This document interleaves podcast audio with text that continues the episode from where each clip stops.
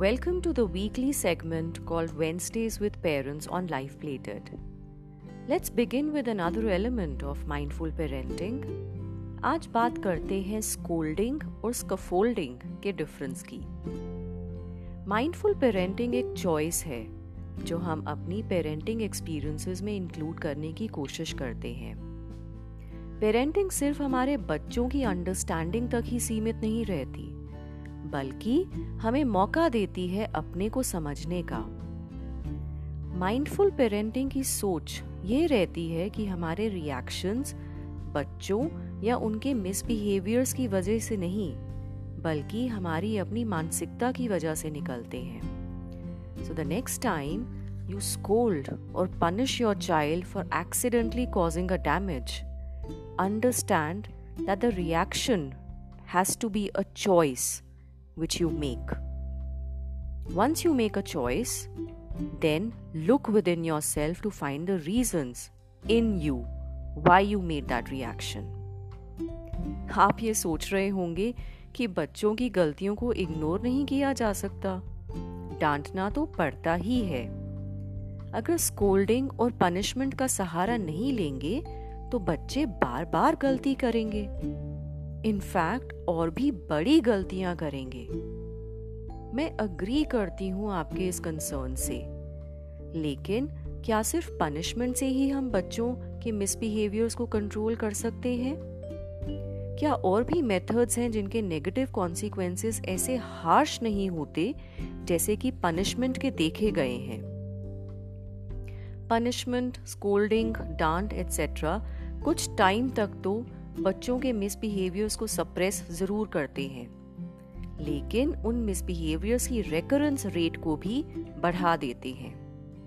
यानी, जब जब बच्चों को हार्श स्कोल्डिंग्स मिलेंगी, उनकी उस मिसबिहेवियर को रिपीट करने की फ्रीक्वेंसी बढ़ती जाएगी। ऐसा पनिशमेंट में क्या मिसिंग है कि उसे हम एक हेल्दी लॉन्ग टर्म सोल्यूशन के तौर पर नहीं देखते? पनिशमेंट कभी भी बच्चों को ये क्लैरिटी नहीं देता कि उनके पास ऑप्शंस क्या है।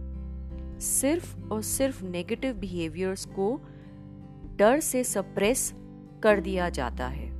पर रीजंस नहीं दिए जाते कि वो बिहेवियर क्यों गलत है या फिर उस नेगेटिव बिहेवियर के रिप्लेसमेंट ऑप्शंस क्या है। पनिशमेंट स्कोल्डिंग डांट वगैरह छोटे बच्चों में डर या फियर और ग्रोन अप बच्चों में जिद या इन की फीलिंग्स क्रिएट कर देता है। स्कोल्डिंग बच्चों पर चिल्लाना उनको ये भी सिखा देता है कि आवाज़ ऊँची होने पर ही वो रिस्पॉन्ड करेंगे। तो डियर पेरेंट्स क्या आप तैयार हैं हमेशा ऊँची आवाज़ में चिल्ला चिल्लाकर बच्चों के मिसबिहेवियर्स को कंट्रोल करने के लिए? और सबसे बड़ा डिसएडवांटेज पनिशमेंट्स का ये भी रहता है कि बच्चे हमारे से डिसकनेक्टेड हो जाते हैं। पनिशमेंट या स्कोल्डिंग्स का एक तोड़ है। उसे हम स्कफोल्डिंग कहते हैं। आपने कभी अगर किसी बिल्डिंग की कंस्ट्रक्शन देखी है तो बाँस के फ्रेम बिल्डिंग के आसपास लगाया जाता है। उसको सपोर्ट देने के लिए। ऐसा ही सपोर्ट बच्चे हमसे चाहते हैं। हर छोटी छोटी गलती पर नेगेटिव फीडबैक नहीं दिया जाता। जी हाँ बच्चों को कई बार छोटी छोटी मिस्टेक्स करने दी जाती हैं, ताकि वो अपने आप ही अपनी समझ से कॉन्सिक्वेंसेस को समझ सके। अगर हम पहले ही बच्चों को डांट लगाकर सप्रेस कर देंगे तो उनकी problem solving decision making interpersonal skills कभी स्ट्रॉन्ग नहीं हो पाएँगी। और एडल्ट ईयर्स में इन और डिपेंडेंस की फीलिंग से जूझते रहेंगे। जब जब बच्चे गलती कर रहे होते हैं, हम उनके आसपास उस बाँस के फ्रेम की तरह सपोर्ट देते रहते हैं कि वो सेफ़ रहें।